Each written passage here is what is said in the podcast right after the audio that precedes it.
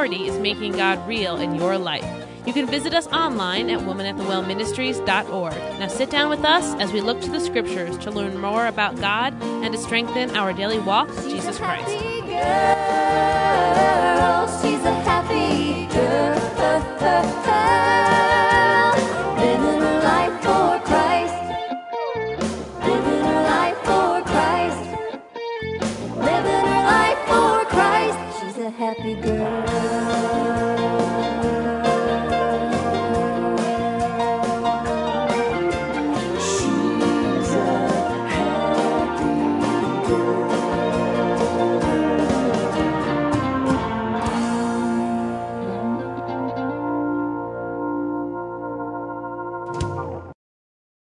Around you. God has given you so much to be thankful for. God has provided many things for you because He loves you. Join us in this program, Why Worry? as Kim Miller of Woman at the Well Ministries takes us through Matthew 6 28 through 29, which says, And why take ye thought for raiment? Consider the lilies of the field, how they grow. They toil not, neither do they spin. And yet I say unto you that even Solomon in all his glory was not arrayed like one of these. Hello, and thank you for this broadcast of Women at the Well Ministries and for joining us as we begin to look at this scripture about worry. We're only going to spend a few minutes together today, but this subject could probably be not exhausted if we spent days and weeks and months upon it. But truthfully, the, we should remember what he said, which is be careful for nothing, but in everything with faith and thanksgiving, let our requests be made known unto God, and the peace of God, which passeth all understanding, shall keep our hearts and minds through Christ Jesus. The answer to worry is to increase our faith and place it in Jesus Christ. That's so easily said and so difficult at times for us to do. And the reason it gets difficult at times has to do with where we place our focus. So often the devil gets us distracted in such a way that we place our faith in God. But then we get distracted and we focus on the problem. I believe it's high time that we started telling the devil how big our God is and stop telling God how big our problem is. Because it's that big thing that we need to think about. When we start telling God about how big our problem is, then it's where our focus is. He's interested in hearing from us about all things. And whatever's important to us is important to Him.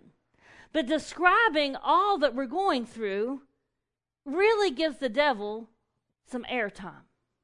But instead, if we come to God in faith believing, fully putting our trust to Him, and begin to tell Him we need His help to combat this, this, this, and this. Lord, I need help paying my bills. I need you to supply from your vast supply of resources that which you would have me to have, Lord, and help me to look at the way I live my life and help me to organize the things that I'm doing so that I'm always found doing exactly what you would have me do. Lord, instruct me and teach me. That's far different than sitting in a corner somewhere going, I've got too many bills and not enough money. Everybody is coming after me. Nobody will help me. You see, then you begin to sound like poor little Eeyore. And woe is me. But the Bible tells us that we're to come boldly to the throne of God and ask for help in time of trouble. Boldly means I come to him and realize that he is a rewarder of them that diligently seek him. And I know that he has said, Come boldly, and that as his child, which has been covered by the blood of Jesus Christ, as if my sins were white as snow, I have a right to come because I'm heir to the King of Kings and the Lord of Lords because He's my Father and I'm His child. And I can come to Him and I can begin to ask Him for help in such a way that I know beyond a shadow of a doubt that the Lord will give me all that I need because He has promised that He would give me all I need. In fact, in Philippians chapter 4 and verse 19, he says this But my God shall supply all of your need according to his riches and glory in Christ Jesus. He doesn't say that my God will supply your needs according to your bank account and your ability to get it. No, he says, my God. First of all, think about that. He's personal to you. And if you have a relationship with Him, He is personal to you, and He's your heavenly Father. And how much more does He love you than your earthly Father? How much more can He provide for you than your earthly Father? And how much more has He already done, regardless of how good a parent you've been or how good a parent you have had? You will never know the love from any other human being like the love you know from God because we are incapable of of loving perfectly and unconditionally, but God is love, and when He loves, He loves fully, completely, unconditionally, and perfectly. And it's about Him and not you. Most of us love somebody because of them and how they make us feel and what they do for us and perhaps familial ties. But the Lord loves us because of who He is. So you can't do anything to separate yourself from the love of God. And when you get this in your mind and you get this in your head, then you're not going to find yourself worrying. The problem is God is in control only if we let Him. And so often, in the midst of Him doing His best work, we come in and we sabotage Him. We stop listening. We don't follow what He says. Somehow it doesn't make sense to us. And we begin to reroute things. We begin to pl- make a new plan and we make a huge mess out of what God has. And then some of us have the audacity to question where is God in the midst of this? Why didn't God help me? When all along God is banging on your heart's door, He's paving your way with His blessings, He is covering you with His grace and His mercy, but you're not having any part of it. And so He cannot do His will and His work in your life. And there you sit, worrying and fretting. Others of us don't realize that being a Christian doesn't mean that we're not going to face troubles. What it means is we're not going to face them alone. It doesn't mean we're not going to have problems. What it means is we don't have to find the answers to the problems because He is the answer and He dwells in the hearts of every and each one of His believers because of His love. And He has said, I'll supply your needs because I'm your God according to my riches. All you got to do is sit back and follow. And you say, well, that doesn't make sense to sit and follow. Sit back means give him the front of the line.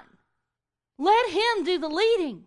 Buckle up with the Holy Spirit and go on the ride of your life as he triumphs over your problems, as he lifts you over the mountains, as you sail over the valleys, all with his protective nail scarred hands leading the way. When you get a glimpse of who it is that dwells in you and who it is that's your king and your father, I promise you, worry will begin to decrease. And the stronger your faith, the more intense of your relationship with Christ, the less worry you'll have.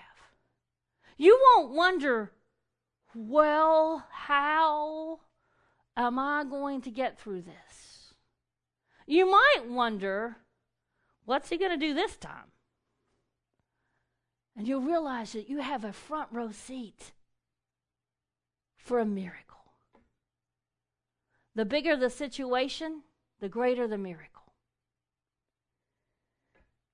Sometimes you worry because of what you feel like you have to do.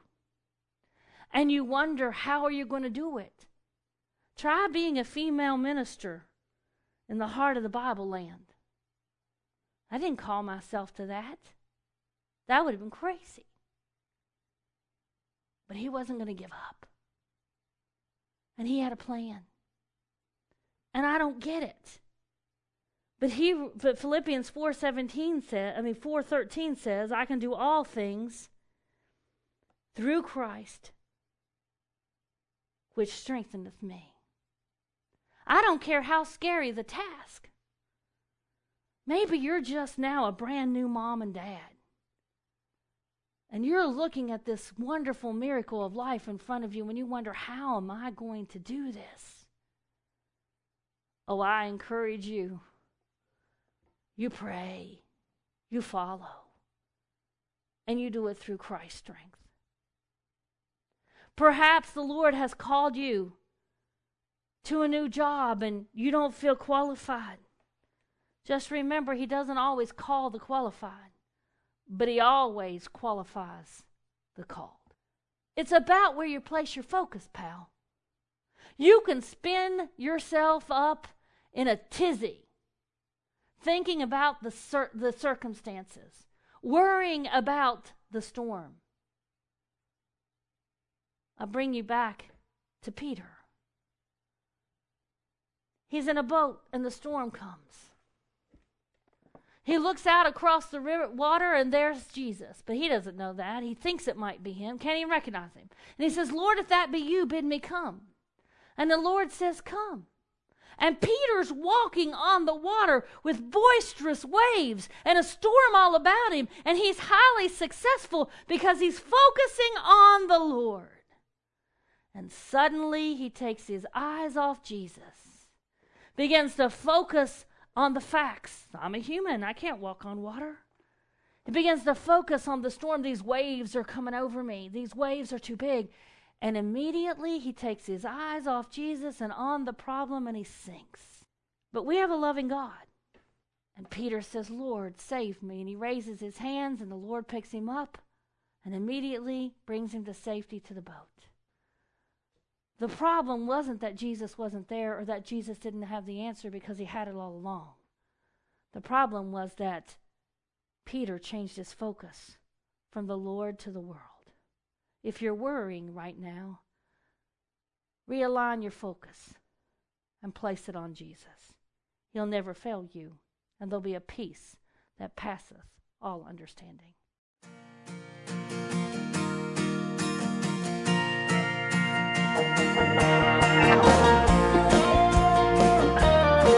Thank you all for joining us today for this program of Woman at the Well Ministries. We hope that you have been blessed by our program today, and we encourage you to share your prayer requests or testimonies or any feedback that you have. And you can visit us online at womanatthewellministries.org, where you will find devotions and many additional Bible resources to enhance your daily walk with God.